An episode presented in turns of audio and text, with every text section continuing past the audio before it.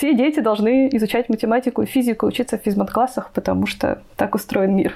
Ну, это мое. Вот я защищусь, а дальше... А что дальше? Идеальная картина мира, ребенок будет спать, я буду сидеть рядом, не знаю, одной рукой качать колясочку, другой писать программы. Розовые очки сломались. У меня родились близнецы. И это как выяснилось на практике, это не ребенок умножить на 2, это, наверное, ребенок умножить на 4. Другой масштаб происходящего. Ну, это вы там на компьютере посчитали. Вот я когда в пробирке увижу, вот я поверю. Hello. Hello. This is for you. Listen.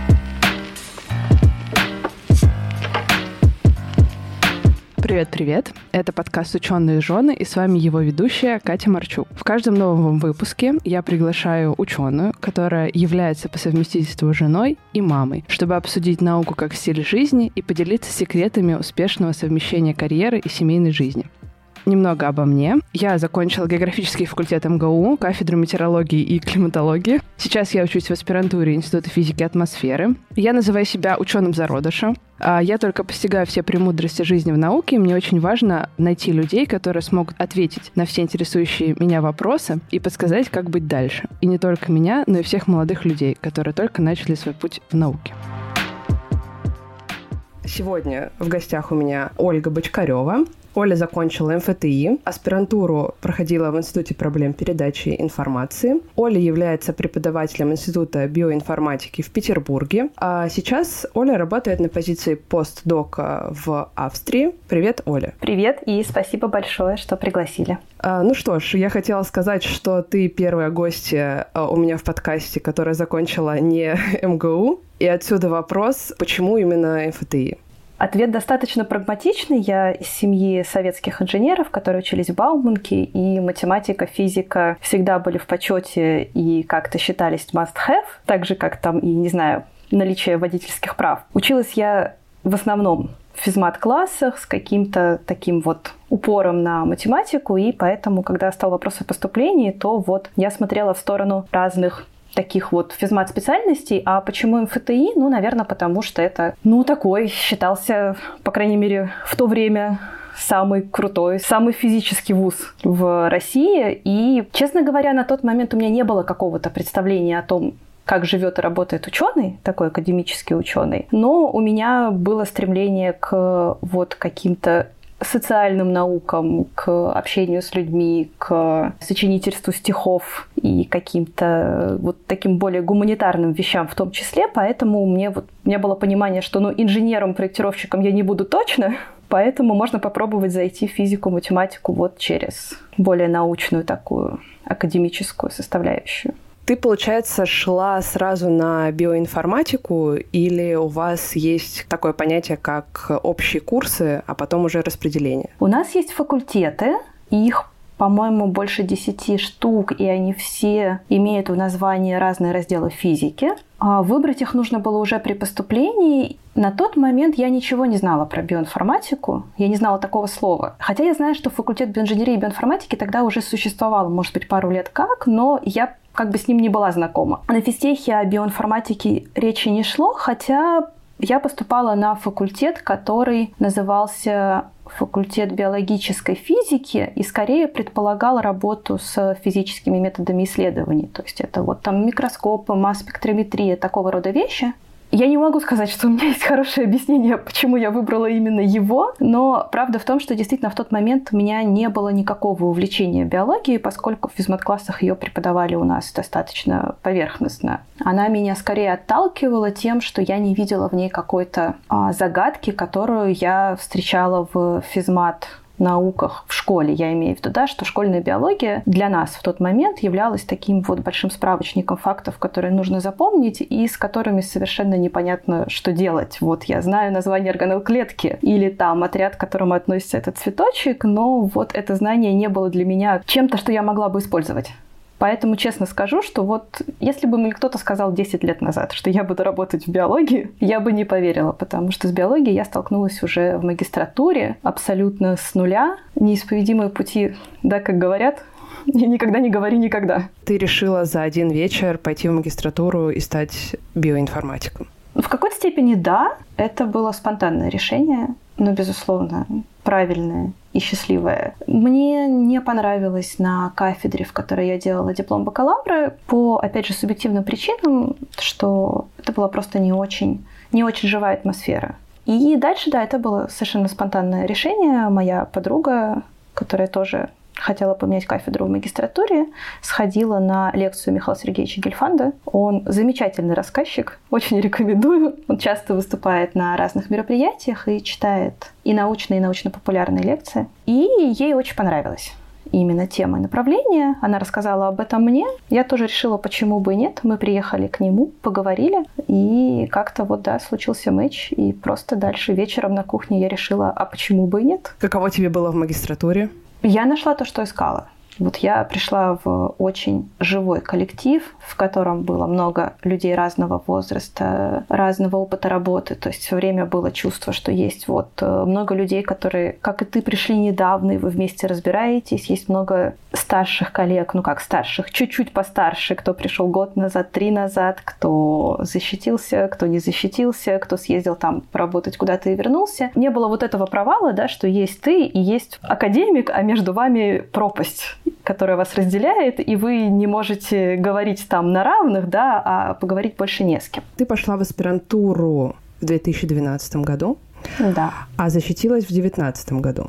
Да по времени больше, чем там 3-4 года, как, как стандартная аспирантура. Как ты думаешь, это вот 7 лет, это среднее время защиты, скажем так, когда человек приходит к защите? Понятное дело, можно написать раньше, можно написать позже, но вот как-то кто-то мне говорил, что 7 лет — это вот такой средний срок написания. Насколько я знаю, это сильно зависит от области. По крайней мере, что я знаю про нашу область, что экспериментальная, да, мокрая биология часто требует большого количества времени, поскольку эксперименты штука непредсказуемая, они часто по разным причинам не получаются. Там, опять же, они могут зависеть от поставок реактивов, сильно зависеть от финансов. В общем, есть много факторов, поэтому, наверное, у нас считается нормальным, общепринятым, когда аспирантура в мокрой биологии длится долго. Мне кажется, что даже там и в европейской, и американской системе это может вот продолжаться 5, 6, 7 лет. В вычислительной биологии скорее нет, потому что меньше вот таких факторов, которые удлиняют этот процесс. Ну, как бы у меня есть короткий и простой ответ, почему моя аспирантура длилась 7 лет. Да? У меня в процессе случился декрет с двумя детьми, поэтому если их вычесть, то фактически моя аспирантура получилась как раз порядка четырех с половиной лет, кажется. Но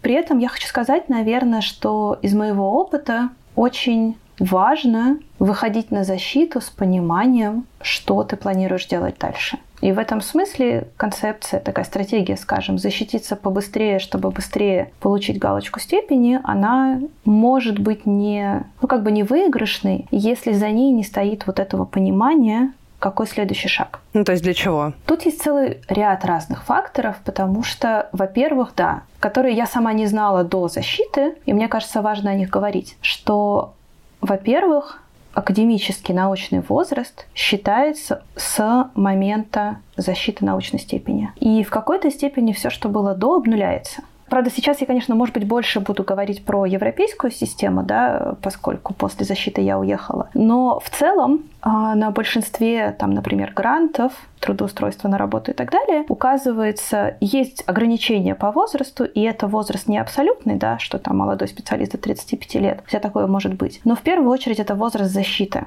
То есть там молодой постдок, молодой ученый – это тот, кто защитился не больше там двух, трех, четырех лет назад. И в этом смысле, что есть риск попасть в ловушку, что вот защиту я уже сделал, да, вот степень я уже получил, а дальше вот начинают тикать вот эти часики, в которые нужно сделать следующие шаги. Если к ним не подготовиться, то можно оказаться вот немножечко на обочине карьеры. Ну, например, если вы прерываетесь да, на рождение воспитание детей в аспирантуре, фактически дальше это просто объясняет длинную аспирантуру, а дальше начинается отсчет защиты. Если вы защищаете научную степень, потом решаете, что вот теперь я позанимаюсь с детьми, а через 3-4 года начинаете искать работу, это тоже можно но вы немножечко выпадаете из вот этого трека, то есть дальше там достаточно большое количество а, грантов, вот каких-то а, систем поддержки молодого ученого оказываются вам недоступны, потому что вы перестаете попадать под критерии молодого ученого. Поэтому вот, наверное,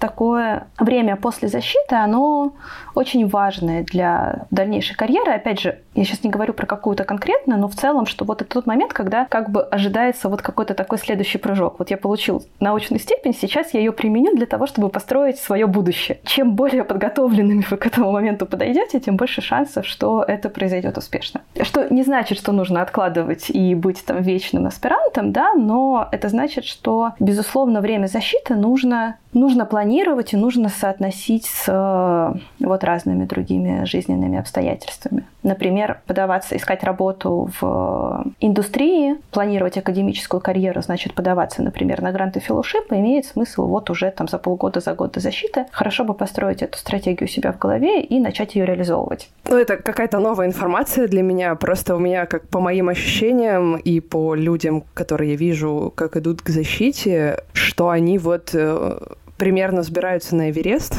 а им еще, ну там, ладно, они избираются на Эльбрус, а им потом еще говорят, ну типа ты на Эльбрус забрался, молодец, но тебе еще нужен на Эверест, конечно, дорогой. Вот, чтобы у тебя все хорошо было. Мало того, что ты там какое-то количество статей должен, пишешь саму работу, но у нас в России это же еще и большое количество бумажек, которые ты должен собрать, чтобы предоставить диссертационному совету, чтобы тебя допустили и пустили. Короче, очень много нюансов, и они выглядят очень, ну как бы страшно и что после вот как бы этого Эльбруса тебе хочется отдохнуть и понять вообще, что ты... Осознать, что ты сделал, во-первых, что ты, ого, ты уже там кандидат, поглянуться и подумать процессе написания кандидатской ты думаешь только о кандидатской. Ты, мне кажется, немного, по моим ощущениям, вот эта вот просчитанность на несколько шагов, она немножко отсутствует. То есть ты ставишь как конечную цель дойти до защиты, защититься, а потом посмотрим. А потом там хоть пожар. А ты говоришь о немножко другой стратегии. Я понимаю, да, что это, наверное, правильно, но нас к такому не готовили. Это так. И я на самом деле тоже с этим столкнулась уже в момент защиты в какой-то степени, но мне кажется, что об этом важно знать и, ну, какое-то решение для себя принимать по этому поводу. Ну, например, опять же, если брать совсем мою личную историю, я приехала в Австрию на работу по фellowship, постдок fellowship, который я а, выиграла. Да, это когда вы подаете заявку на проект, говорите, что вот я буду работать на постдоке над этим проектом, вот эта лаборатория готова хостить этот проект, да, как бы принять меня с этим проектом к себе, и вот можно выиграть фандинг. Это очень классная история для всех, потому что, с одной стороны, получается, что там с точки зрения постдока это классный момент показать, что смотрите, у меня есть хорошая идея, я могу писать заявки на гранты, я могу предлагать исследования, которые люди поддержат. Конечно, это всегда маленькие заявки, такой немножко лайт-версия учебная, но тем не менее. И для лаборатории, потому что, опять же, и вы, и они они не ограничены своими грантами. То есть, да, у вас есть как бы своя зарплата, и, конечно, мы вас всегда примем и будем рады. Да, то есть вы еще и не привязываете лабораторию к тому, что они должны вам каким-то образом выбить там ставку, выиграть грант, найти, в общем, деньги на то, чтобы вам платить. И это классная штука, и очень много таких грантов даются сразу после PhD. То есть это как раз гранты, которые рассчитаны на то, что их получает человек, который вот защитился и хочет а, начать свою научную карьеру. Податься на этот грант можно было либо за по-моему, 3-4 месяца до... То есть можно было заранее, я подавалась так, что я ставила галочку, что вот у меня документы лежат в совете, и я обязуюсь, что если я выиграю этот грант и поеду работать, что к этому времени у меня будет научная степень. Либо, по-моему, вот не больше 3-4 месяцев после защиты. То есть если вот защититься, взять гапьеру, подумать о жизни, то вы пролетаете мимо вот всей вот этой вот э, как бы пласта карьерных грантов да, на... для молодых сотрудников. Опять опять же, в принципе, это не отменяет того, что после PhD, после аспирантуры имеет смысл сделать хороший перерыв, потому что всегда можно начать контракт позже. Если вы устраиваетесь на работу там в индустрию после PhD, это не значит то, что вы должны вот защититься и на следующий день в 9 утра быть уже в офисе. Можно сказать, что да, вот мы с вами договорились, и вот я сейчас защищу научную степень, оформлю все бумажки, там съезжу в отпуск, и вот там, не знаю, с сентября начнем. Да, или то же самое в академии всегда офер дает какую-то гибкость по времени. Там всегда есть какой-то лимит, что там, скажем, не больше, чем через полгода я обязуюсь начать работать. Но, в общем, он позволяет выдохнуть и настроиться на вот следующий шаг. но думать про него лучше, лучше заранее. Ты, получается, подавала за полгода до защиты, и ты а сама к этому пришла или тебе подсказали? Там твой научный руководитель или кто-либо еще? Да, мне подсказали. Это был европейский грант, но как часть программы института. И мне про него рассказал профессор, которому я на самом деле согласилась приехать на постдок. То есть я где-то примерно в тот момент, когда я поняла, что вот защита приближается, момент настал. Мне казалось, что это будет вот-вот прямо сейчас. У меня же все готово, статьи вышли, текст там черновик написан. Я тогда еще не знала, что с этого момента еще проходит год, потому что есть много разных административных моментов. Мне казалось, что вот-вот, значит, сейчас я окажусь на улице, и нужно срочно придумать, что я буду делать со своей жизнью, потому что предыдущие там 7 лет я как-то это как если жизнь после свадьбы, да, вот какой-то такой момент, что вот, вот да, вот сейчас вот я защищусь, а дальше, а что дальше? И это осознание, оно как-то докатывает и пугает. А вот я стала искать работу, ну, как говорить о том, что я защищаюсь, я буду что-то делать дальше, может быть, я хочу куда-то поехать, может быть, не хочу, разговаривать с разными людьми, и мой знакомый профессор предложил приехать к нему на постдок. Он сказал, что да, вот у меня есть задача по твоей теме, есть э, там деньги, да, вот давай, давай будем сотрудничать. И уже после этой договоренности он мне прислал письмо про то, что, а, кстати, посмотри, а вот у нас в институте есть фellowship, как бы, а почему бы и нет? В смысле, что это профит, как я сказала, для всех, да, это даже не просто способ экономить деньги, но и на самом деле, опять же, полезная штука. Подавайтесь везде, где можно. Это правда. Не тратьте на это много усилий, но это прям выигрышная стратегия. Да. А вдруг выиграете, будет хорошо. И да, я по его ссылке узнала про, про этот фellowship и подала, и действительно его выиграла. Ну, опять же, если бы я его не выиграла, я бы все равно поехала работать в эту лабораторию, но так это было еще чуть более приятно и на самом деле немножко поспособствовало защите, потому что какой-то момент, когда начались разговоры про то, что ой, а там уже что-то скоро весна, а там лето, может быть, мы вообще на осень перенесем, а то уже как-то собираться будет сложно. И я начала вот махать этим письмом и говорить, нет, нет, никак на осень, все, я выиграла филошип на постдок, мне надо ехать. Почему у тебя возникло вот это ощущение, что после кандидатской нужно там срочно уходить из института, э, там и что-то что-то менять и куда-то бежать, потому что, ну, как по мне, то ты защищаешься в своем институте. Ну, понятное дело, что прикольно бы было поехать на постдок посмотреть мир, но тебе никто не говорит, что типа давай, до свидания. Ну, по крайней мере, в нашей области, наоборот, все такие, давай-ка ты, давай ты, ты защитишься, мы тут себе, значит, ставочку дадим, типа будешь грантики выигрывать. Ну, то есть, наоборот, все пытаются оставить а не под зад коленкой. У меня скорее было какое-то ощущение, что я попадаю в точку, из которой у меня нет плана из которой я не вижу будущего не в смысле, что будет плохо, а в смысле я не понимаю, что будет. И как-то вот э, до этого, опять же, у меня был очень прямой путь. Почему физтех? Ну, потому что физмат-класс, люди из физмат-класса поступают на физтех.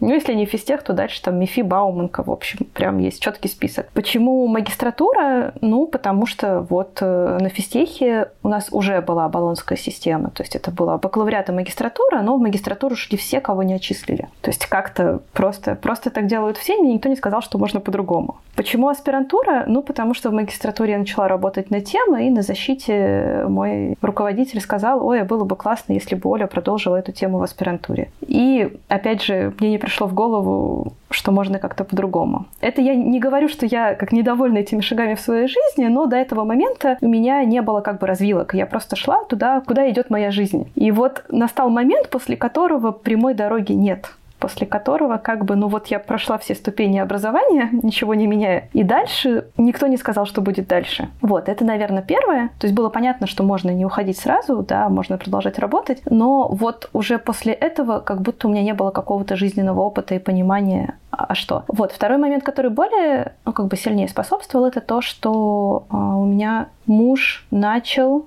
наоборот строить научную, ну как бы как строить научную карьеру, но он, в отличие от меня, наоборот, после окончания института стал пробовать разные другие направления. Он работал в, там в консалтинге, в бизнесе, там, в разных других сферах. И наоборот, примерно в тот момент, когда я э, пришла к окончанию аспирантуры и мысли, ну хорошо, а вот теперь надо как-то думать и принимать решения, он, наоборот, попробовав разные, разные вещи, для себя решил, что он как раз все-таки хочет в науку и поступил на PhD вот, осуществил ту как бы мечту, которую он отложил после окончания института. И в какой-то степени нам нужно было синхронизировать э, эти два процесса. Ну, то есть и вы, получается, поехали примерно в одно место? Нет.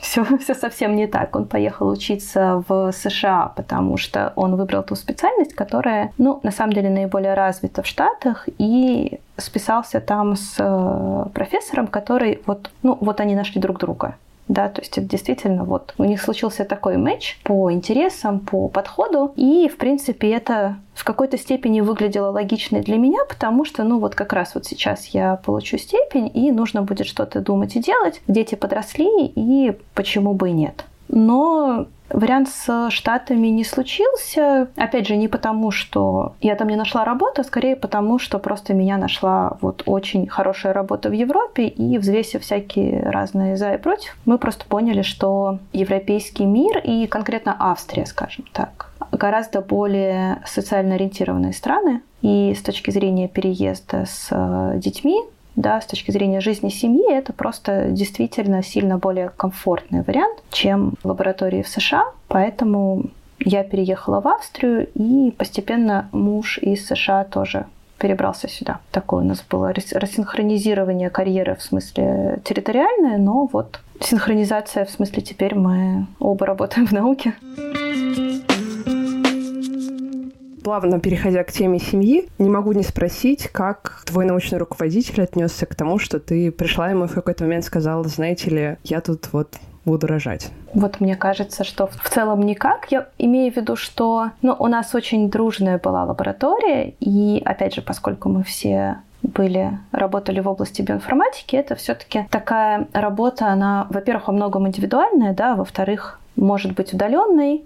И я, в принципе, работала в основном из дома уже на тот момент. То есть я не часто приезжала в лабораторию, только скорее поговорить с ним, с коллегами. Вот, поэтому не предполагалось, что это как-то сильно отразится на рабочем расписании у коллег. Вот, единственное, что я помню, что да, мне казалось, что, ну, я на самом деле не планирую уходить в какой-то большой отпуск, потому что, ну, как это идеальная картина мира, ребенок будет спать, я буду сидеть рядом, не знаю, одной рукой качать колясочку, другой писать программы, и у меня будет там идеальная семья, работа, мир и вот это вот все. И он говорил, угу, вы не горячитесь пока. Посмотрим, да. посмотрим. То есть я ему там говорила, вот, я сейчас допишу все статьи, у меня там впереди еще 6 месяцев, но я там немножечко и сразу выйду. Угу, посмотрим. Давайте, ну, не обещайте ничего, посмотрим. И он, конечно, был прав, потому что у меня родились близнецы.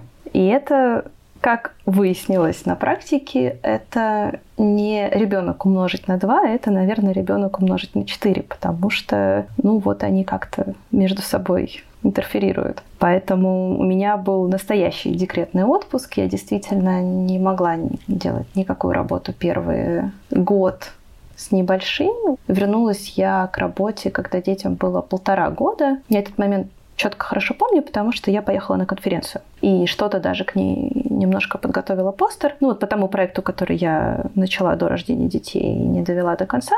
И с этого момента я начала немножко работать. Когда сидишь с детьми 24 на 7, очень нужно делать что-то не с детьми, хоть иногда. И вот у меня этим таким хобби, отвлечением и возможностью там побыть одной и поделать что-то приятное стала биоинформатика. Потому что вот можно было уйти из дома на пару часов, взять с собой компьютер, кофе и посидеть в свое удовольствие. И в этот момент у меня вот случилось вот это сочетание работы и увлечения. И оно, в принципе, сохранилось, наверное, до сих пор. А как вы познакомились с мужем? Ну, это очень простой вопрос, потому что ну, мы учились на, в одном институте, просто пересекались на каких-то мероприятиях. Я была председателем студенческого совета на своем факультете в принципе, параллельно еще часто ввязывалась в разные интересные мне истории. Ну, то есть вот мне, мне нравилась такая, опять же, социальная жизнь, общение с людьми и возможность что-нибудь организовать. Поэтому вот все, все, что попадалось мне на глаза, тут же было организовано, привлечены какие-нибудь единомышленники, и что-то из этого получалось. И муж тоже участвовал в каком-то из мероприятий, и мы познакомились. Вы вообще дома часто говорите о науке? Мы очень много говорим о науке. Его научная карьера как-то пересекается с твоей? Ну, в смысле того, что по области? Или вообще нет? Скорее, вообще нет, потому что он занимается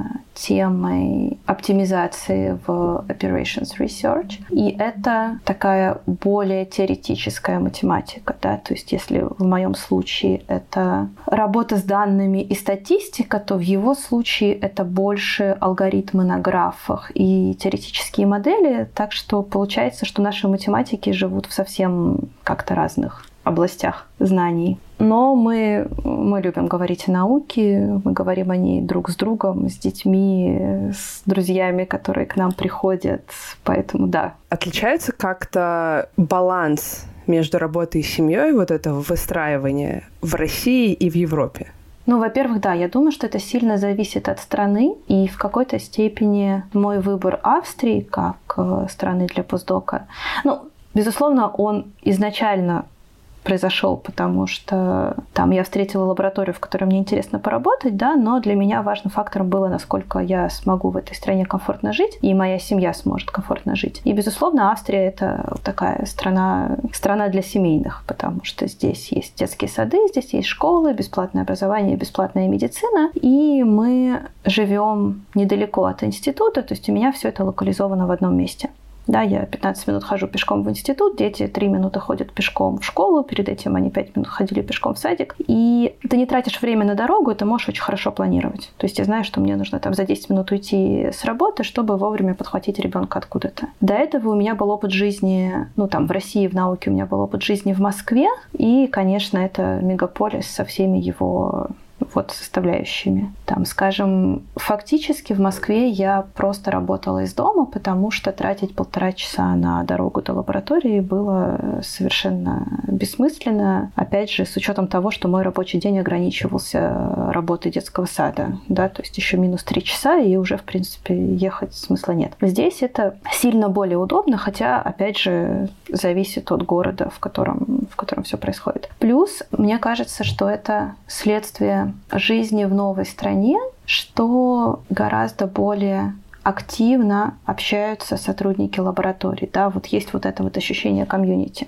То есть, наверное, в Москве, несмотря на всю дружность и классный коллектив, да, поскольку это был там родной, ну как там родная страна, родной город, э, у всех была какая-то своя жизнь, и все жили в разных его районах, то вот за пределами лаборатории, в общем-то, как-то все варились в своих каких-то кругах естественным образом. То здесь же, ну как бы лаборатория, она становится и местом, где ты работаешь, и местом, где ты отдыхаешь, и местом, где ты общаешься. А вот тогда такой вопрос. Смотри, вот с одной стороны, в Европе, как мне кажется, ну, есть такая культура, что мы там работаем 8 часов, и дальше мы все уходим и не думаем о работе. Вот, то есть там занимаемся детьми, проводим время с семьей, увлекаемся какими-то хобби. Э, ну, в общем, делаем что-то помимо работы, живем. И когда ты, как русский человек, переезжаешь, ну, я, например, скажу про себя, я привыкла работать, так как у меня нет определенного графика, я ни к чему не привязана, то я работаю почти всегда. Просыпаюсь, ну, и начинаю работать по сути, и там с перерывами на покушать. Вот как у тебя? Было ли тебе сложно перестроиться? И ты же как эмигрант, получается, тебе же нужно завоевать какое-то место, ну вот, по сути, да, там занять какое-то свое место в иерархии. И тебе не нужно больше работать, чем положено в системе европейской? Или ты как бы наоборот встраиваешься в систему европейскую и такая, вот у меня 8 часов, а дальше я вот с семьей. Мне, безусловно, комфортная идея work-life balance. На самом деле деле, да, вот у меня прям есть рецепт. Вот, решение проблемы «я работаю с утра до вечера, заведи детей». С момента как бы появления в моей жизни детей мне пришлось планировать свое рабочее время. Да, я уже не могла сказать, что, ой, ладно, я вот собралась там, не знаю, писать заявку на грант, но что-то мне не хочется, я там посмотрю сериальчик, а потом напишу через часик. Или вообще дедлайн завтра, вот завтра и сделаю. Потому что, вот потому что нет. Потому что если там няня пришла на три часа, она пришла ровно на эти три часа, а потом она уйдет и все превратится в тыкву, а там заявка на грант завтра не напишется, потому что дети проснутся с утра с насморком, и вместо заявки на грант я буду с ними там, не знаю, в поликлинике. То есть это заставляет выстраивать границы, когда я могу работать, когда я не могу работать, и они, ну, как бы не сдвигаемые, это очень жесткая штука, и не откладывать дела на потом. Эффективно работать в те рабочие часы, которые, которые удалось у реальности, у жизни вот урвать сейчас. И это классная штука, и мне это помогает до сих пор. То есть вот сейчас уже у меня дети стали взрослыми и самостоятельными, но, безусловно, навыки концентрироваться на работе, работать в то время, когда эта возможность есть, то есть как-то находить в себе вот этот настрой, что вот сейчас я очень захочу сделать эту презентацию. Вот прям пока еще не хочу, но сейчас вот пары секунд, и у меня возникнет это острое желание. Опять же, ну, работать эффективно. Не работать с утра до вечера, но решить, что вот здесь вот сейчас я беру и делаю вот этот кусок работы, а вот здесь вот сейчас я иду, не знаю, с детьми на речку, тоже получаю удовольствие от отдыха мне кажется, очень здоровое состояние для психики, когда ты вовлечен в то, что ты делаешь, когда ты получаешь от этого удовольствие, а не коришь себя за то, что «Ой, мне надо работать, а я вот что-то вместо этого делаю непонятно что, лежу на пляже». Или наоборот, вот я работаю, а вообще не хочу, и поэтому я буду делать там медленно и неэффективно, потому что, ну, вроде как надо. Такая честность перед собой, выкладывание на 100% в то, что ты делаешь, неважно, работа это отдых или что-то еще. И в этом смысле, да, европейский режим, наверное, он, в общем-то, такой, но я не заметила большой разницы потому что у меня все равно все всегда упиралось в расписание детей. Вот если садик до пяти, то он до пяти. И не, это неважно, это садик в Москве или в Вене. Если там ребенка нужно вести к зубному, значит, его нужно вести к зубному в этот день, в этот час и там не работать. Про иммиграцию. Ну, здесь важный момент, что научные институты, они очень международные. Они живут в своем режиме, немножко по своим законам, поэтому я думаю, что я бы могла много рассказать, если бы я работала там в какой-то австрийской компании, но вот э, в рамках института это все очень смешивается. У нас, безусловно, есть ребята, которые работают с утра до вечера. Я думаю, что там в каждой группе есть э, ну, не знаю, например, там, скажем, китайские аспиранты, да, я имею в виду культу- культуру страны, в которой действительно принято работать очень много и действительно очень высокая конкуренция. То есть просто ребята не могут себе позволить расслабленного режима, потому что После этого им нужно, ну там, опять же, либо строить карьеру на Западе, либо возвращаться в свою страну, и там вот действительно конкуренция идет среди тех, кто работает 24 часа в сутки и делает это еще лучше. Там есть э, более, там, скажем, ребята, привыкшие к активной жизни, у нас есть там в институте какие-то спортивные кружки, танцы, любители фотографировать, и, в общем, достаточно насыщенная жизнь, которая предполагает, что ты действительно там в 5-6 вечера идешь там петь в хоре или танцевать, или там делать еще что-то, и это нормально, и никто не будет на тебя косо смотреть. Ну, то есть тебе прям кайфово. Да. Вот ты говоришь, что вы с мужем на какое-то время разделялись, то есть ты переехала в Вену, он э, работал в США, и как ты вот в это время... Вообще с кем были дети? Ну, видимо, с тобой. И как ты вот это время справлялась? Одна или с кем-то? Ну, это очень сложно. Мне было очень сложно с детьми одной в Москве. Как, какой-то период был? Это был год в Москве. Это как раз тот год, когда я защитилась, поэтому это было такое сложное время именно из-за того, что да, нужно было собирать бумажки, и вообще как-то оно такое эмоционально было сложно. И в этот момент, конечно, очень важно иметь поддержку взрослого человека, такую эмоциональную прежде всего. И где-то полгода в Вене, что было гораздо-гораздо легче. Как это было? Ну, в Москве я просто работала из дома, я отводила детей в садик, и у меня было 8 часов, которые я могу работать, и там в 5 вечера мне нужно было их забрать. Это было несложно с точки зрения, ну, какой-то такой физической организации жизни, да, но действительно это было очень сложно психологически, потому что было ощущение, что, да, вот нет вот этого свободного времени да, что какой-то все время очень напряженный график, который там не позволяет никакого права на ошибку, потому что вот если ты что-то не сделал до пяти, то как бы тебе некому подстраховать. Вот нет вот, вот этого момента, что, а вот сегодня, не знаю, там я заболела или у меня завал на работе, что нужно сделать именно к завтра или что-то еще, и я могу взять и вот на кого-то переложить какой-то кусок своих обязанностей. Например, там кто-то может занять детей, и я могу освободить себе какое-то время. Вот отсутствие этой возможности, оно, конечно, достаточно довольно сильно давит, то есть начинаешь уставать. Как коллеги отнеслись к тому, что там у тебя есть дети? Бывает же, переезжают там такие карьеристы, такие, ух, выше, сильнее, вперед.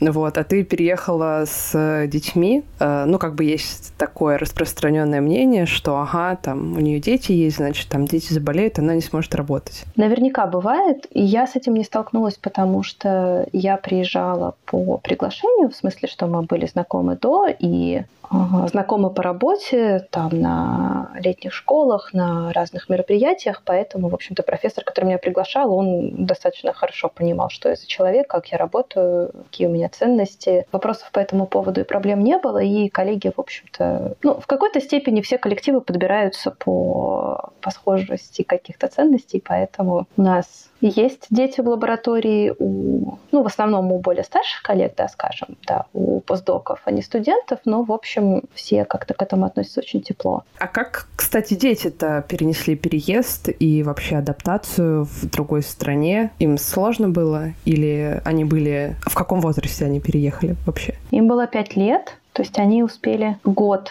ходить в детский садик, и потом они здесь пошли в начальную школу. Мне кажется, что в целом легко, мы их как-то не могу сказать, что настраивали, но мы действительно много общаемся с детьми в семье. Мы любим с ними разговаривать как с взрослыми людьми. И на самом деле действительно считаю, что там мои дети — это действительно мои, в том числе, не знаю, близкие друзья и поддерживающие люди, да, как бы с высоты своего возраста и опыта, но тем не менее они полноценные маленькие человечки, которые там живут с нами, и мы команда. И поэтому во многом они заражаются там какими-то нашими идеями, энтузиазмом.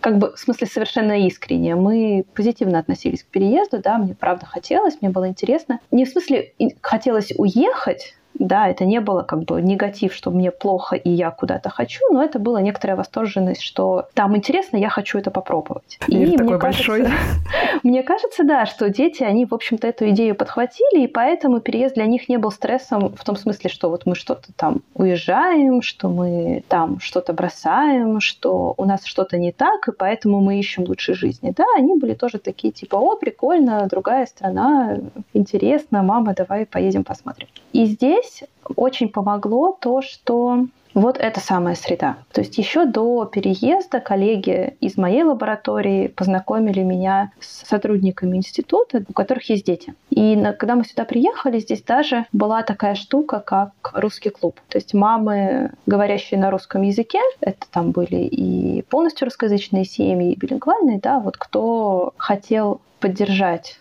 русский язык для своих детей в чужой стране, вот они организовали сначала праздники, потом занятия, и, в общем, это была такая очень сплоченная такая тусовка вот э, русскоязычных семей, которую нас сразу приняли, там буквально еще до переезда, мы уже со всеми списались, мне про все рассказали, там, как жизнь, что сколько стоит, ну вот прям про все необходимые вещи. И приехав, мы вот прям сразу буквально познакомились там с десятком семей, которые с нами на одной волне и которые нас очень поддержали. И, в принципе, дети сначала, получается, оказались вот в таком немножко русскоязычном австрийском пузыре, потому что, естественно, мы сначала общались в основном с, ну вот, русским комьюнити вокруг института, и получается, что мы почти со всеми друзьями, точнее, скажем так, на самом деле со всеми друзьями мы говорили по-русски, да, дети общались на своем языке с э, ребятами. И в детском садике у них тоже было четверо русскоязычных детей, кроме наших двоих. То есть там это а, самые разные там смешанные семьи, да, то есть татары, казахи, там мама русская, папа австриец, украинцы. Ну вот как бы они, естественно, тут же отделились на, да, в свой такой пузырь, что типа вот тут вот мы на русском играем в игры, что, конечно, очень нервировало воспитателей австрийских, которые были этим недовольны, но детям помогло комфортно адаптироваться. Конечно, сейчас они уже свободно говорят на немецком языке, они в школе общаются уже с ребятами э, самых разных, опять же, национальностей. То есть в этом смысле, что теперь их не лимитирует язык, а они скорее общаются с э, просто теми, кто им как-то ближе по каким-то своим там детским интересам. А дети у тебя, получается, на двух языках говорят?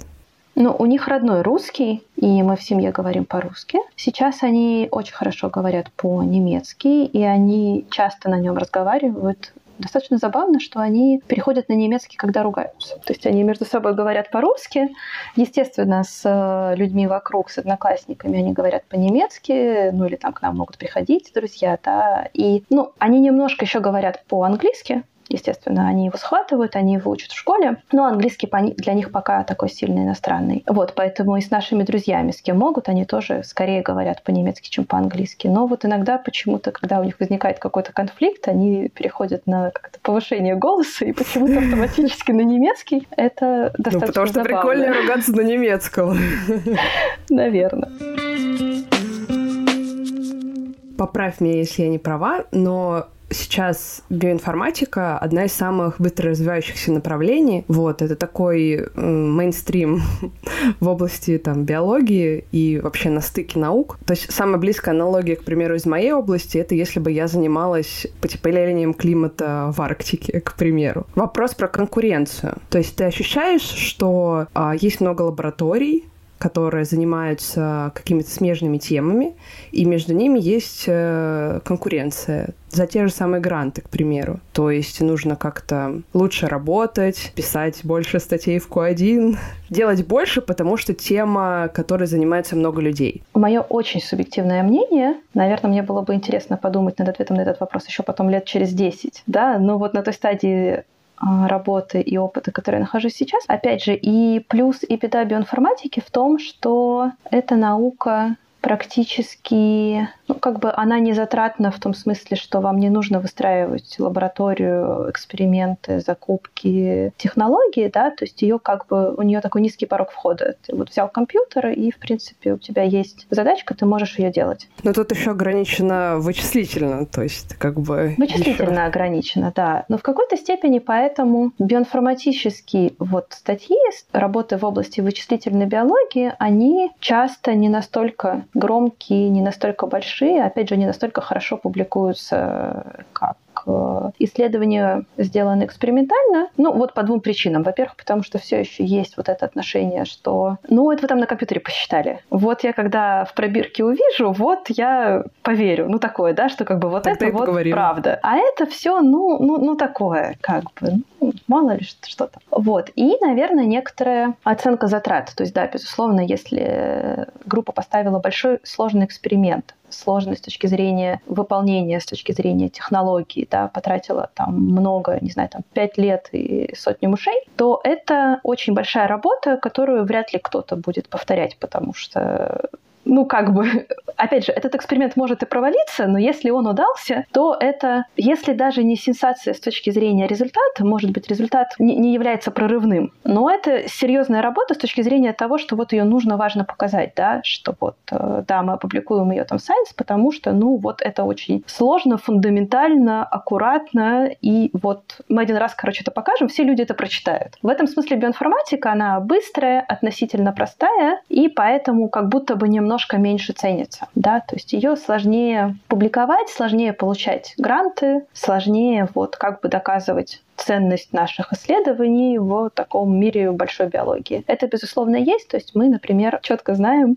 как это наши границы, в смысле, что вот я могу свою работу отправить в журналы такой-то, такой-то, такой-то и такой-то, а вот для того, чтобы опубликоваться с импактом выше, чем там вот этот или вот этот вот, мне уже нужна экспериментальная составляющая потому что чистую биоинформатику туда не возьмут, потому что, потому что так устроен мир. Такая ситуация, она провоцирует ученых в хорошем смысле на то, чтобы, на то, чтобы придумывать, что, безусловно, можно сделать типовое исследование. Мы подружимся с какой-то лабораторией, она производит какие-то данные, я запущу вот этот вот pipeline и получу результат. И они напишут свою большую статью, в которую я добавлю две картинки и буду там 20-м автором из 50. Да, это вот как бы такая техническая информатическая работа. А если хочется чего-то, чего-то, то это как бы тебя заставляет на то, чтобы быть более изобретательным, что ли. Это сложность обычно не реализации, а придумки какой-то красивой идеи, нового взгляда на тему, какого-то нового использования, скажем, вот давайте вот люди используют эту методологию вот там-то, а ведь можно же вот немножечко это подкрутить и применить на совсем чем-то другом, и будет классно. И в принципе, мне это импонирует, потому что мне кажется, что наука, она ровно про это. Да, ну что да, вот я всю свою жизнь да. ухожу от такой какой-то инженерной такой вот составляющей, в смысле вот идеи типового чего бы то ни было. И в этом смысле я считаю, что, что, что, что это и неплохо, это, безусловно, сложно. Не у всех получается, и может быть, и не будет получаться у меня, но как бы если заниматься наукой, то я бы хотела пробовать делать это так. Ну да, звучит как что-то такое на острие иглы что-то такое быстро развивающееся, классное, в общем, вдохновляющее. Биоинформатика, она как бы состоит из математики, там, информатики и биологии. Какое у тебя соотношение этих предметов вот лично в, в твоей работе? И менялось ли оно как-то от магистратуры до сегодняшнего дня? Да, оно менялось. Я, когда пришла в биоинформатику, я пришла вот со своим вот этим дипломом вычислительной физики, и мой научный руководитель в магистратуре предложил мне задачку, которая была связана с применением алгоритмов. То есть там как раз, в принципе, не требовалось какое-то глубокое знание биологии, надо было понять, о чем данные, а дальше, в общем-то, скорее э, заниматься вот такой компьютерной частью. И с этого все начиналось, но где-то примерно к переходу в аспирантуру у меня накопилось достаточно знаний вокруг тех данных, с которыми я работаю, чтобы уже ну, как- как-то вот оценивать их биологически. И дальше мы стали двигаться в сторону интерпретации этих математических результатов для биологии. И я эту тему очень люблю, и, наверное, сейчас я могу сказать, что в моей работе где-то вот строго 50 на 50, наверное, биологии и Опять же, можно сказать математики, но здесь вот э, настоящие математики закидают меня тухлыми помидорами, потому что это, безусловно, очень, очень простая, очень базовая математика. Да? Это не решение математических задач с точки зрения доказательства теорем или создания новых алгоритмов. Но это некоторая работа с э, биологическими знаниями через такой вот э, математически структурированный взгляд, но как бы без отрыва от биологии. Я попробую объяснить. На самом деле, мне кажется, это э, хороший пример. Я вот сейчас, когда пишу достаточно много разных заявок и research statement, да, и вот все, все вот эти прекрасные документы на гранты и, и работу, я везде подчеркиваю эту идею. Действительно, мне кажется, что поскольку в эту область заходили как бы с разных сторон биологи и математики, то часто многие исследования были разделены вот этим барьером. То есть, там, скажем, в математике решают задачу, ну, например, хорошо, сборки генома, да, наверное, это самое известное про биоинформатику, про то, что когда мы читаем геном, мы читаем его вот небольшими фрагментами в силу просто устройства приборов, как бы методы так работают. Теперь мы уже умеем читать там более длинные фрагменты и так далее, но, в общем, вся эта наука начиналась с того, что мы вот можем геном нарезать на кусочки, прочитать маленькие фрагменты, но потом мы все-таки хотим понимать, как выглядел весь геном там этого комара. И это сложная задача. Это сложная математическая задача, которая решается через алгоритмы на графах. И она во многом уже сейчас решена. Есть несколько программ сборки, которые успешно работают. И до сих пор есть э,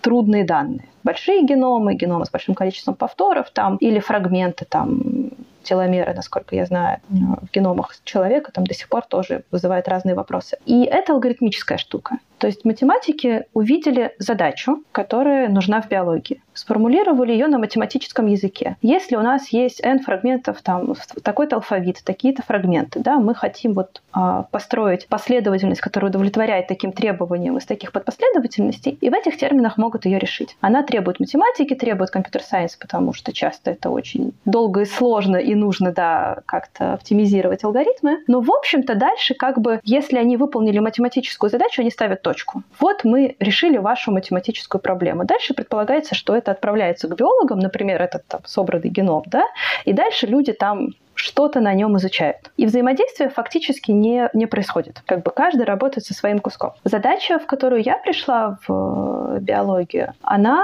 начиналась как математическая, про то, что вот в геномах происходят перестройки. Да, не только мутации, но вот фрагменты там переставляются местами. Если мы посмотрим, там сравним человека и, я не знаю, утконоса, то мы увидим, что у нас есть похожие фрагменты в геномах, но они как будто бы вот нарезаны и переставлены в силу биологических процессов. И математики когда столкнулись с этими данными, да, тоже увидели в них очень интересную для себя задачу, что а давайте мы поймем, каким образом такое получилось. Вот какие события привели к тому, что вот был общий предок там человека и утконоса, и вот там что-то что менялось. Да? Вот мы хотим это реконструировать, оптимизировать, понять и вот построить максимально точную модель, которая может нам реконструировать вот такое прошлое. Или там, например, вот раковая клетка у человека сломалась, да, вот там мы смотрим ее, сравниваем, она вообще не похожа на нормальную. Вот в ней там что-то поломалось и перестроилось. Вот давайте мы поймем как. И опять же произошел вот этот вот переход от биологии к математике, что мы теперь можем взять данные, мы можем сформулировать математическую проблему и дальше вот записать эти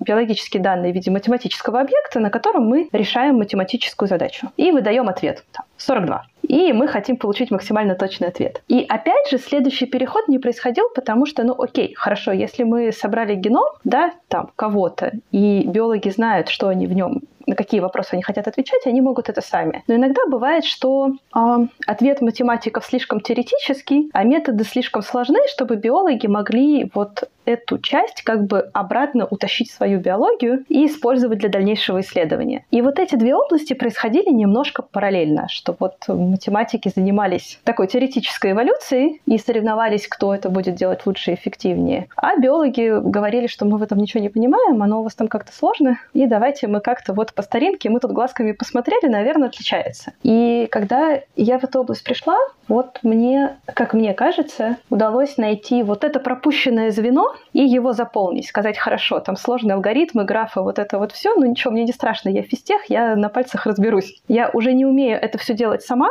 но я, в общем, могу понять этот язык, да, Проследить, это что вы делали. Да, да. Я, я, я не могу выполнить вашу работу, но я могу с вами говорить на одном языке, и я могу понимать, что там произошло. И при этом я могу говорить на одном языке биолог, с биологами, поэтому я могу интерпретировать эти математические данные в те термины, которые будут понятны людям из биологической такой классической области. И вот, в принципе, это краткое содержание моего моей, моей кандидатской и, наверное, то направление, которое мне до сих пор интересно. Я не могу сказать, что чего в моей науке больше, но для меня как раз важно то, что мне удается и мне хочется удерживать вот обе вот эти компоненты и как раз быть таким человеком, который может направить людей, работающих в разных областях, в какую-то такую сторону, где их перекрытие приведет к важному, полезному для всех результату. А вот с высоты своего опыта ты считаешь, что ученому, абстрактному, российскому, что ему даст стажировка за границей, ну то есть так ли она необходима для его дальнейшей карьеры, потому что есть же, например, ну, в той же области биоинформатики разные лаборатории, там, в Сколково, Питере. Эти лаборатории, они приглашают, ну, там, в руководство или в состав зарубежных ученых. Тоже ли это самое, что стажировка за границей? У меня, наверное, нет какого-то четкого убеждение, что это что-то must-have. Есть таких два разных ответа и две, две разных составляющих. Что, с одной стороны, безусловно, есть какие-то галочки, какие-то традиционные ценности, в смысле, что вот, да, считается, что в целом хорошо, что есть стажировка за границей по сравнению с тем, что нет. Скажем так, если формально смотреть на CV, да, то можно вот э, идти и отмечать какие-то какие общепринятые плюсы. И в этом смысле стажировка, опыт работы и в разных странах как будто бы дает некоторый плюсик к оценке тебя как кандидата, как мне кажется. И за этим есть много самых разных легенд. Например, что вот там PhD лучше, чем российская аспирантура. Хотя говорю, что я лично с таким не, не сталкивалась, но вот там существует такое поверье. А там опять же европейцы говорят, что вот э, аспирантура в Штатах круче, чем аспирантура в Европе. Опять же, может быть, из той же идеи, что просто это человек с некоторым а, новым опытом по сравнению с а, местными. Ну, как бы, не, не, не то чтобы оно лучше, потому что оно абсолютно лучше, а просто, что вот как бы человек, который поучился в Америке и там приехал в Европу, он как будто бы вносит некоторый новый, новый импульс по сравнению с теми, кто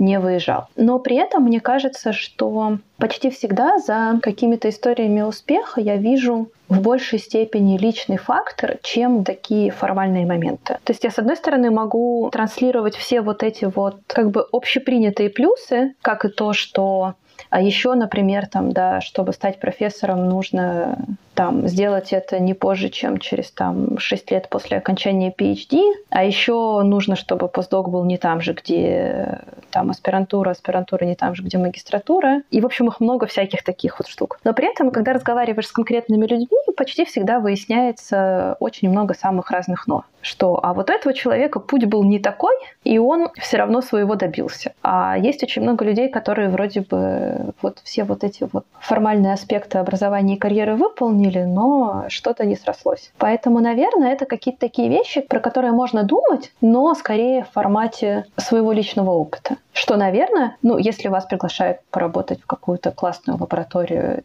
и вам кажется, что это будет интересным, то, собственно, зачем себя ограничивать? Мне очень понравились слова моего друга. Он профессор, поопытнее в смысле академической науки, и он сказал такую штуку, что научная пирамида, она на то и пирамида, что она все время сужается. И на каждом следующем шаге как бы меньше людей, меньше вакансий, и происходит такое искажение теории вероятности, что если вот там, скажем, если вы студент младшего курса, и вы там подаетесь на стажировку, то, в принципе, есть вот ряд галочек, которые можно выполнить, чтобы максимизировать свои шансы. И вот чем выше вы идете по этой пирамиде, тем менее предсказуемым становится окружающая действительность. И в какой-то степени там поиск, например, профессорской позиции, это уже история не про то, что вам нужно там написать статью в Nature, получить такой-то грант и там, я не знаю, еще что-нибудь. То есть, безусловно, это все способствует. Но в целом это настолько маленькие вероятности оказаться нужным человеком в нужном месте, что уже начинает работать какие-то совершенно другие факторы. Например, что вот там этот институт решил развивать такое направление, нанял такого-то профессора, который работает с такой-то технологией, и почему-то оказалось, что именно ваша тема и предпоследняя статья очень хорошо вложатся вот в какую-то вот эту вот случайную точку пространства, что именно этим людям именно прямо сейчас нужен именно человек, который умеет там анализировать такие данные или имел опыт работы с этим. И это то, что уже невозможно предсказать и предугадать. Вот что мне нужно сделать, чтобы в этой точке случилось это совпадение. Ну да, то есть уже другой масштаб происходящего. Мы с тобой в личной переписке обсуждали вот эти уровни наших проблем. Я как э, аспирант начала задаваться вопросами, на которые мне из окружения никто не мог ответить, и я начала делать подкаст и искать. Поняла, что, оказывается, есть какие-то курсы, семинары, статьи, которые можно почитать. То есть есть какие-то инструкции, скажем так, по применению, как более-менее успешно защититься, да? Ну, то есть ты на таком уровне, что над тобой очень мало людей, которые могут тебе сказать, сделать какую-то инструкцию, да, как собрать команду, не знаю, как организовать исследования, ну и так далее и тому подобное. Как люди действуют в этих ситуациях? Они идут на ощупь или как? Мне как кажется, что да. Я боюсь, что да. Бывает по-разному бывают очень такие большие организованные научные комьюнити. Это может быть большой институт, или это может быть какой-нибудь большой даже, как сказать, консорциум. Ну, например, да, EMBL в Европе, Институт а, молекулярной биологии, у них пять институтов в разных странах, и это организация, которая очень много занимается сотрудниками на всех уровнях. То есть там есть э, разные воркшопы, курсы, мастер-классы, семинары для, и для студентов, и для постдоков. И там для, не знаю, например, молодых профессоров, да, если вы получаете свою лабораторию, то вам тоже представляют там ментора, который будет вводить в курс дела, отвечать на странные сложные вопросы. Там могут быть какие-то воркшопы про то, как там нанимать сотрудников, про то, как писать гранты и так далее. То есть где-то, в общем-то, к этому приходят, и действительно для меня было открытием, может быть, к вопросу про различия между российской и европейской наукой, может быть, я могу выделить как раз то, что но мне кажется, в России у меня было ощущение, что вот, да, PhD — это тот самый Эверест, ты на него зашел, а дальше, а дальше все. А дальше как-то вот... Как, Никто как, не знает, что там.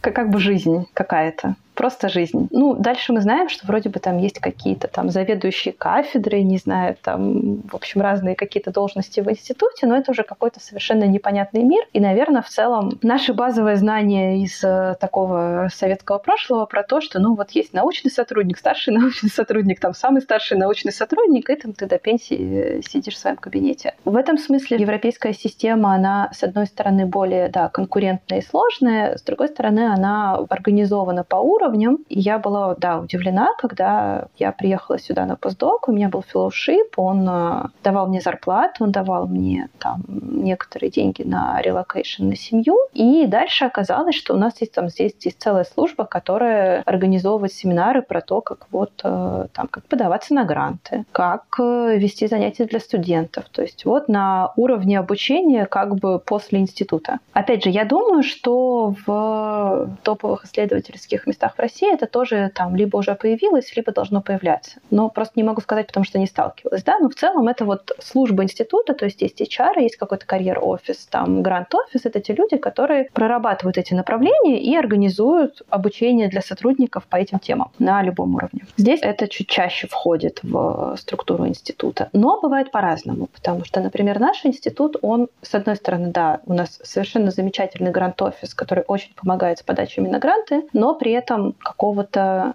активного трека карьерной поддержки скорее нет по крайней мере, на данный момент. Может быть, там с ростом института это появится. Вот я приехала на постдок в новую страну. Я плохо понимаю, как устроен мир. И даже зачем я нахожусь на постдоке. И я поняла, что да, что вот у нас есть вокруг много студентов, много стажеров, и практически на все вопросы никто мне не может ответить. Потому что, когда я прихожу и говорю, коллеги, слушайте, а вот я там, не знаю, рецензирую статью, и вот у меня какое-то есть сомнение, тут вот так вот написали, там, типа, не знаю, там, условно, этично ли этично вот так вот возражать, ну, какие-то такие моменты профессиональной этики. Получаю ответ про то, что я не знаю, ты постдок, в смысле, мы никогда не рецензировали статью, мы студенты, а ты должна знать.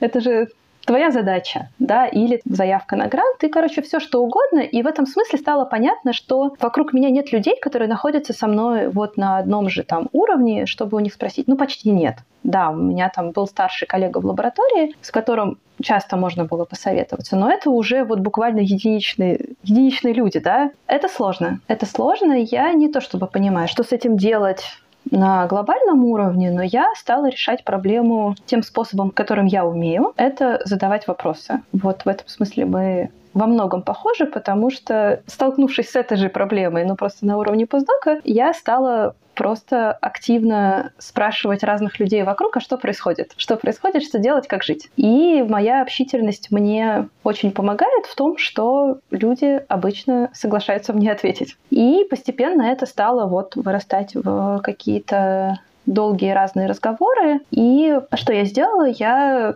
организовала такой чат для себя и для друзей, где есть возможность такие вопросы задать. Вот как раз потому, что как будто бы иногда бывает, что, не знаю, у прямого начальника как будто бы сложно, а бывает еще хуже ты начальник. Да, вот у меня есть студенты, и там в какой-то степени я постдок все еще, но у меня достаточно большое свое научное направление, которое выливается в то, что я строю какие-то уже свои личные коллаборации или беру своих студентов и часто оказываюсь с какими-то вот вопросами, на которые нельзя ответить. Например, э, буквально там недавно да, я столкнулась с вопросами про взаимодействие с российскими коллегами из-за рубежа, которые, с одной стороны, как будто бы ну, уже вопрос уровня PI, но так получилось, что у меня были проекты в работе. Что уже... такое уровень PI? Да, руководителя лаборатории. А, угу. То есть, с одной стороны, для меня это совершенно новый опыт, что у меня было взаимодействие, ну, как бы были проекты, которые я делала с э, российскими коллегами, которые я начала сама. И хотя, с одной стороны, я еще не там держатель гранта и не зафлап, с другой стороны, я уже несу ответственность за эту коллаборацию. И когда начались сомнения в руководстве, как мы должны вот сейчас Э, выстраивать эти взаимодействия, я оказалась немножко потерянной, потому что я еще не могу прийти к директору института и спросить, мне по статусу не положено. А с другой стороны, я уже несу ответственности, мне уже нужно как-то договориться с коллегами, как мы отправляем, не отправляем статью, какие у нас там совместные и несовместные финансы. И этот вопрос непонятно кому задать. И поэтому вот я сделала такой чат сначала из расчета, что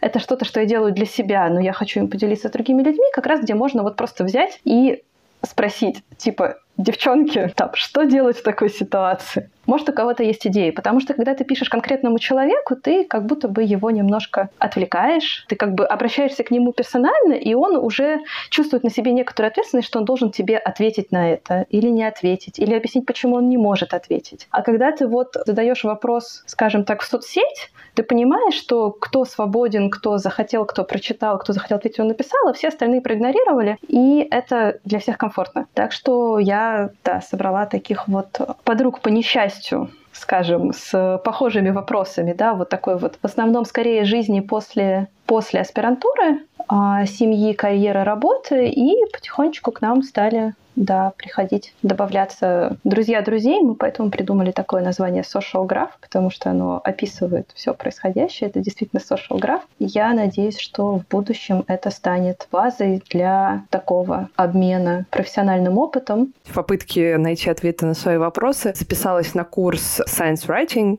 от э, Йоркского университета. И меня поразило то количество информации, которое, ну, у них, например, на сайте есть для их студентов. От э, того, что должно быть в вашей статье, там структура, ответы на какие вопросы, каким языком это писать, до того, в какие журналы это публиковать. Про цены, про ResearchGate, и так далее. И там они рассказали, что, к примеру, есть так называемые плохие журналы, куда неэтично подавать свои статьи. И как бы, ну, это тоже какое-то такое тайное знание, и тебе, как э, молодому исследователю, не очевидно, что есть какие-то плохие журналы. В смысле того, что там у них плохая репутация, к примеру. Не то, что они там вестник университета и низкого там уровня по рейтингу, а то, что вот они, значит, какие-то по-другому плохие. Это тоже, ну, непонятно, где брать эту информацию, вот так, если там задуматься, забить в интернете, даже непонятно, какой вопрос.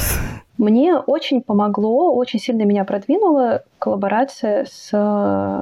Я была в аспирантуре с постдоком, который выпускник моего же профессора. Вот он уехал на постдок в Швейцарию, и там организовал совместный грант для вот его текущего швейцарского коллеги и, получается, бывшего PhD-начальника. И я по этому гранту с ним работала, ну, как бы вот с российской стороны. И это было как раз, с одной стороны, взаимодействие относительно на равных, в том смысле, что, ну, начальники, как обычно, сказали, ну, вы молодцы, вот тему придумали, дальше как-нибудь сами ее разберете. Это я сейчас не жалуюсь, а просто к тому, что мы были, мы плотно работали вместе, да, и в таком творческом самостоятельном процессе. Мне очень помогло. То есть, когда я писала эту статью, с одной стороны, он очень многому меня научил, прям буквально начиная от того, что там удобно писать статьи в техе, заканчивая, да, вот этими историями про то, что вот этот рисунок страшный, он никому не понятен, сделай по-нормальному. А по-нормальному это вот так. Это было немножко болезненно, конечно, потому что мне как-то по, по опыту... Р- розовые очки сломались, да? Ну, как бы, да, более такие, скажем, старшие начальники, они либо смотрели на все это спустя рукава, либо, ну, там, делали сами, то есть к тому, что, мне кажется, я была более более предоставлена сама себе, а тут у меня вот появился человек, который мне говорит, что я делаю неправильно, и надо сделать по-другому. Достаточно настойчиво. Но при этом говорит ценные вещи, да, то есть это не обида, что придирается, а именно, что написав вот как бы эту статью, я получила очень много такого вот практического опыта от человека, который может мне это вот так вот на равных донести объяснить. И, в принципе, сейчас, наверное, опять же, я двигаюсь этим же путем, то есть, да, я сейчас много взаимодействую с коллегами, которые, ну вот меня интересует вопрос получения грантов и открытия своей лаборатории, да, и я много взаимодействую с коллегами, которые вот движутся в эту же сторону или там, скажем, недавно получили позиции, и ищу, расспрашиваю, выясняю, как и что, и это очень помогает. Еще один момент, что мне очень помогает еще опять же, осознавать, что вот если я какое-то знание могу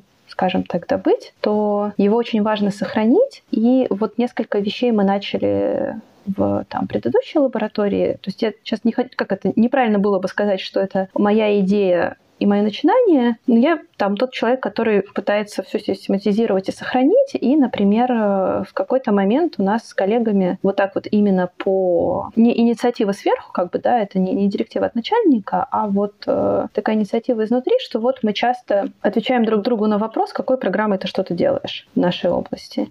И вот мы взяли просто документик, Google Doc и стали в него записывать программы, ссылки и комментарии к тому, что вот, вот эта штука хорошо работает, а вот этот, не знаю, там работает плохо, ну, картинки красиво рисует, а это там медленные в интернете, но там еще какая-нибудь польза. И вот так вот у нас набралось какое-то количество вот инструментов, которые мы часто используем, и когда к нам стали приходить там студенты, например, у меня там приходит студент на курсовую, можно было сказать, вот, а делаем примерно вот так, вот, вот тут вот почитай там статью, как мы это делаем, а вот тут вот есть документик с программами, ссылками, все уже собрано очень удобно, не нужно это каждый раз объяснять. Потом у меня это переросло в страничку, у меня есть свой сайт, ну, такой научный сайт, где я пишу информацию про свои статьи, про свои проекты, такой как портфолио, куда я эту страничку тоже положила, и вот коллеги говорят, что это даже бывает удобно не только совсем как бы новым приходящим интернам, но и там просто коллегам, кто работает в этой области, такой вот раз. И я сама и тоже часто пользуюсь. Я вот там не просто гуглю, что ага, так где-то я видела какую-то программу, или там два года назад мы что-то делали,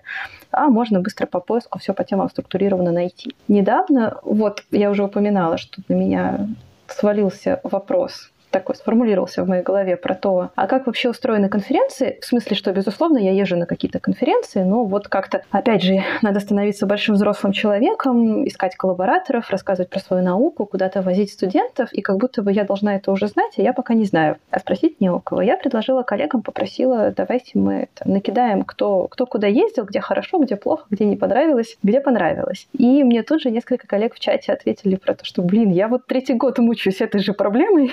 И еще желательно Google, Google календарь составить с дедлайнами и типа когда конференция. Да, прям вот, вот всем это надо, но как-то ни у кого руки не дошли. Да, да, да. Наконец-то это случилось. Поэтому мне кажется, это очень важно для а, вот небольших лабораторий, которые не как бы встроены в систему института, где у вас вот это вот все есть, да, что очень важно. Хорошо, мой способ решения этой ситуации, мой способ спасения в том, чтобы вот э, организовывать для себя такие хабы вот этих знаний, их там сохранять, поддерживать и делиться, потому что, ну вот это создает ту самую среду, которая вот хорошо почему-то не получилось, но значит, значит сделаем своими силами. Да, например, как-то мы в лаборатории делали а, в тяжелые времена, ну у всех лабораторий бывает более успешные более тяжелые времена. И вот в какой-то момент мы поняли, что у нас э, там мы все пишем статьи, в смысле, мы все вот в состоянии, а сейчас я первый раз напишу статью, очень страшно, непонятно, что делать. Вот надо бы принести черновик начальнику, ну, конечно, черновик, но ты же все равно хочешь принести хоть что-то осмысленное. А белый лист непонятно, никогда не писал, очень страшно. Хочется отложить, и можно откладывать годами. И мы такой организовали там кружок начинающих писателей, где мы решили про то, что хорошо, начальнику показывать статью страшно, поэтому давайте показывать друг другу. Вот давай я тебе там, Паша, через неделю пришлю черновик, покажу, ты его там почитаешь, поругаешь. Вроде как ты и не один, и вроде как и вот не страшно выходить с этим на большой такой, большой такой мир, а можно немножко поучиться в своей маленькой песочнице, освоиться, а потом уже потом уже это делать. Лично для меня такими инструкциями и вообще каким-то спасением стало... У меня очень больной вопрос с программированием. И вот с, как это, с анализом данных, скажем так, обобщенно. То есть я все время пыталась делать это на питоне, ну и поняла, что хочешь не хочешь, но вот питон, типа, нужно железно. И когда я еще только к нему подкрадывалась, скажем так. Хороший человек, храни его Господь, океанолог, он, ну, видимо, уже с большим опытом и с э, хорошо разбирающийся в в питоне. Он сделал, ну, несколько гитов таких с курсами, где, значит, рассказал, вот смотрите, типа, вот так нужно применять э, пандас для там нашего там анализа данных. Смотрите, вот так вы откроете такие-то данные и нарисуете такую-то картинку. Вот там такую-то картинку. Ну, как бы вот так вы откроете такие данные. Вот. И я такая, боже мой, вот не было бы таких людей, как бы мы жили. То есть у меня после этого, знаешь, какой-то... Мне захотелось в какой-то момент, вот когда я буду, не знаю, большим профессионалом в анализе данных и там набью руку, э, вот реально дополнить или написать какой-то курс типа Python for Geoscience, где собрать вот эти все сакральные знания, как там открывать таблички с какими разделителями, не знаю. Вот что-то такое, что базовое, но тебе приходится его искать и по крупицам накапливать, потому что нет какого-то такого курса на степике, который бы объяснял там все, что нужно для твоей конкретной маленькой области. Поэтому, мне кажется, вот мы занимаемся хорошим делом. Кому-то это пригодится. Абсолютно поддерживаю. Я вот когда начала вести подкаст, приглашать первых гостей, мы были знакомы лично, я столкнулась с тем, что некоторые из них сомневались, что их истории будут интересны, и сомневались, что у них есть какой-то полезный опыт. Отсюда у меня возник вопрос, это какая-то общая заниженная самооценка женщин по отношению к мужчинам? Или это наша российская, европейские женщины более уверены в себе или нет? Не знаю, сложно сказать. Разные бывают. Мне кажется, что это может быть немножко разное отношение к ну, как бы разный жизненный опыт, наверное, и отсюда разное отношение к нему. Мне действительно кажется, что мне есть чем поделиться, и я действительно с огромным удовольствием это делаю. Хотя при этом я понимаю, что у меня есть какое-то ощущение а, такое немножко, знаешь, рассказываю выжившего. В смысле, что, конечно, я чувствую, что сама, что как бы мне часто приходилось в своей жизни отвечать на какие-то вопросы, на которые люди вокруг не знали ответа. И в этом смысле, поэтому сейчас у меня да, есть какое-то вот подкрепление извне, что, ну, а теперь я эти какие-то ответы нашла, а раз другие люди не знают, то, наверное, ими нужно делиться. Мне кажется, что иногда жизненный путь, он не то чтобы проще, мне кажется, так неправильно говорить, но он как бы проще воспринимается изнутри. То есть я вот, например, когда разговаривала, мы поднимали некоторые темы, да, в сообществе, там, например, кто-то говорил, что давайте разберемся, как там искать постдока в Европе. Бывало, что вот я разговариваю с несколькими девушками с, казалось бы, очень похожей историей. Да, в смысле, что вот там переезд, маленькие дети, там постдок, ну вот как бы в этом смысле очень похожие. Но относятся они к этому и рассказывают они про это по-разному. То есть кто-то говорит, например, да, я вот там переехала с двумя детьми на постдок, и мне было сложно вот в этом. И я пробовала такие-такие варианты и нашла такое решение. То есть человек столкнулся с какой-то проблемой, которую он как бы сам осознал как проблему. Он методом проб и ошибок нашел какой-то выход из нее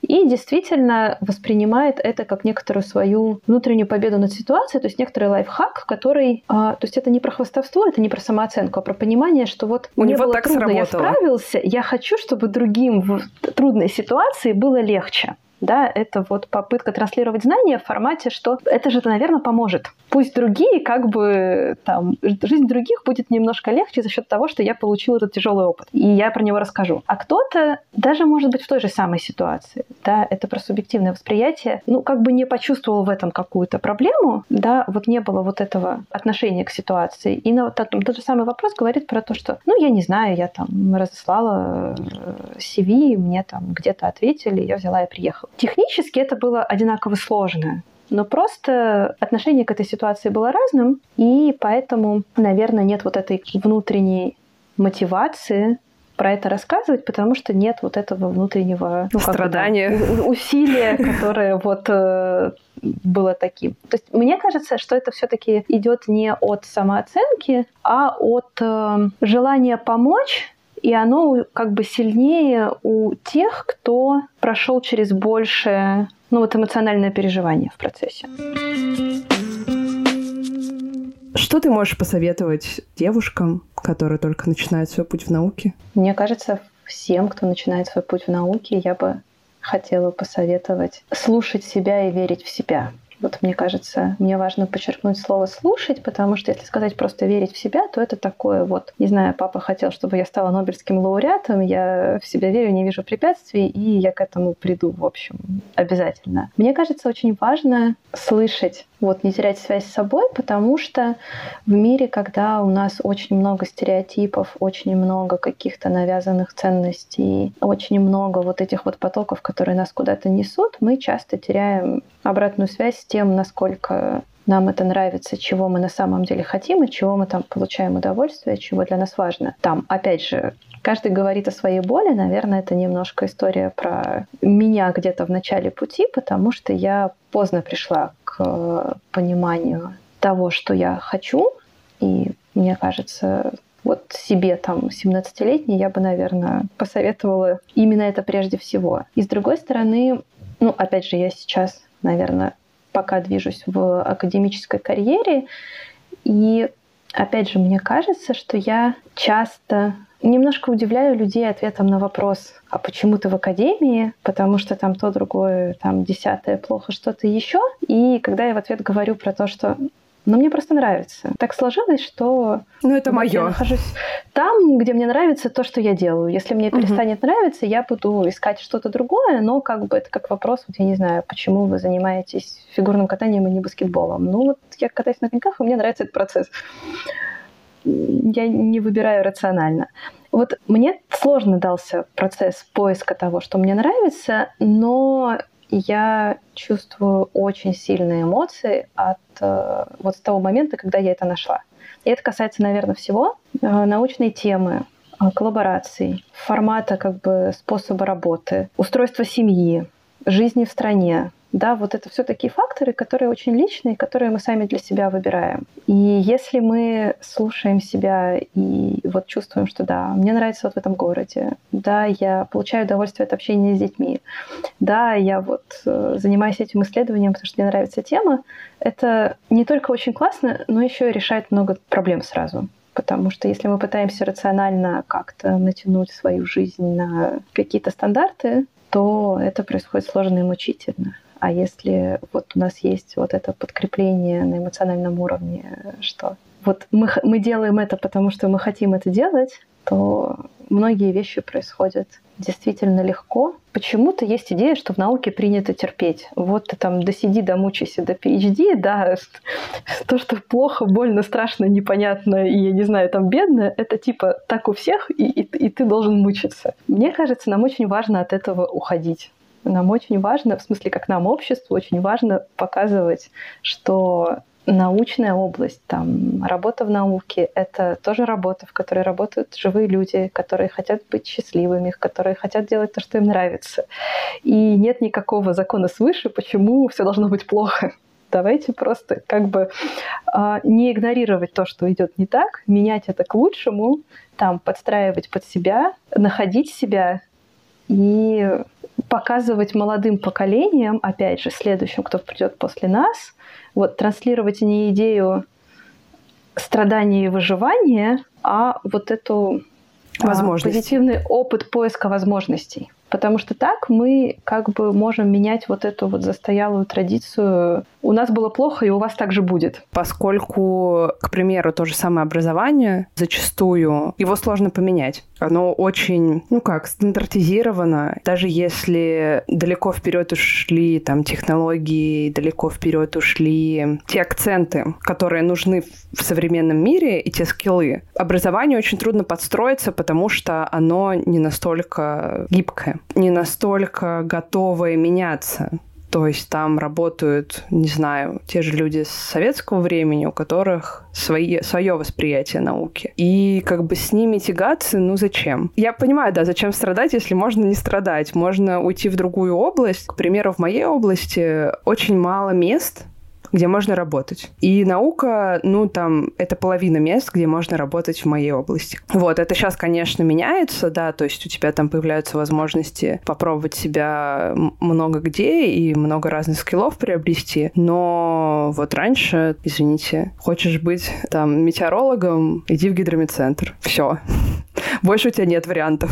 А сейчас, да, сейчас есть очень много вариантов, очень много возможностей, и надо Безусловно, надо пробовать и ходить везде, и подаваться везде. Видишь, у нас с тобой э, есть смелость задавать эти вопросы, а у кого-то нет. И кто-то просто закрывает перед собой двери и думает, что он никому не нужен. Очень много людей, которые меня окружают, они там просто, ну, не готовы поверить в то, что их навыки востребованы. Я, конечно, очень хорошо помню себя в начале этого пути, со всеми страхами, комплексами, переживаниями, которых было очень много. И на самом деле они все остались, да, то есть это не то, чтобы я сейчас, а, а теперь я вот бесстрашная и уверенная в себе, умная, талантливая и ничего не боюсь. Нет, неправда, Появились но другие. Это, ну, умение, не, не сколько какое-то изменение в восприятии себя и самооценки, сколько, ну, наверное, умение с этими страхами работать, да, что вот, ну, действительно, ну, а я отправлю 10 заявок, ну, на них не ответят, ну и ладно. Как бы, да, То есть это не история не про то, что кто-то умный и талантливый, а кто-то вот э, не Напористый. очень и недостоин этого в жизни, да, а исключительно да про то, насколько мы можем вот э, взять наши страхи как-то под контроль и решить, что да, конечно, я почти ничего не умею, и вообще мир большой, сложный, и так много классных людей. Но, с другой стороны, ну а вдруг? Я же попробую. Опять же, ну не ответят, не ответят. А ответят хорошо. А если сами позвали, ну это же они решили, что я там им подхожу. Как бы, то есть, ну, тут у всех свои какие-то а, способы договариваться со своим внутренним я, но, наверное, действительно важно попробовать его найти. И, а, ну, наверное, я бы сказала, что важно помнить не, не то, чтобы в жизни все должно быть хорошо, легко и правильно, а если у вас не так, то вы что-то делаете не так. Нет, на самом деле как раз обычно все сложно с проблемами и так далее. Но, наверное, важно сохранять веру про то, что но, тем не менее, мы все там достойны хорошей жизни. Да? Не потому, что мы умные, талантливые, смелые, какие угодно, а просто потому что мы люди, и вообще это нормально стремиться к тому, чтобы у тебя все было хорошо. Э, Блиц. Наука, профессия или призвание? Профессия. Оставаться в науке или уходить в индустрию? Делать то, что получается. Оставаться в науке, если получается. Если нравится индустрия, уходить в индустрию. Физика или математика? Математика. Биология или информатика? Биология. Мама или ученый? И то, и другое. Хорошо. Оля, спасибо, что пришла сегодня и поделилась своим опытом. А, мне кажется, что наш разговор был довольно продуктивным, долгим и вдохновляющим. А вам, дорогие друзья, спасибо за то, что были сегодня с нами. Благодарю всех, кто оставляет отзывы на различных площадках и пишет мне в личные сообщения. Такая обратная связь дает мне понимание востребованности данной темы и дает мне силы двигаться дальше. Не забывайте подписываться на мой подкаст и ставить лайки. С вами были ученые жены. Всем пока-пока. thank you